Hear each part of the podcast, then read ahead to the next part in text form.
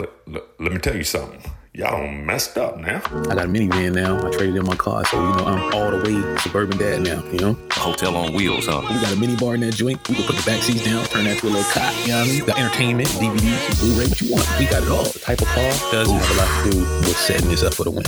Critical. If you one of the brothers out there, you got a you got a two seater coupe, or you got a you got a freaking Chevy Camaro, you trying to travel with two kids in the back or three kids. Yo, bless your heart. I tried that once, and after that one time, brother, that was it.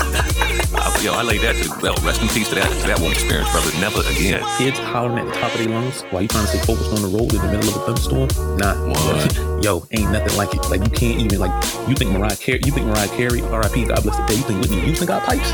Listen here, you gotta have snacks on deck. Mm. Guarantee you have snacks. Yo, must. This is a pro tip. If you're a pro traveler, make sure the snacks that you're giving them are not messy. On trips, I clean up, bro. Like if they have chips and stuff and crumbs, because last thing I ever want to see is a roach in my whip, bro. A roach in the whip, gotta throw your whole, yo, gotta throw your whole trip off, man. Straight up, brother. yes, I understand. Every minivan for everybody. I'm not even. I'm not even. Yo, I'm not even gonna be that guy. I'm not gonna be that guy, bro. You, you hear, sir? Do you hear all this shade? This motherfucker right here, the shady.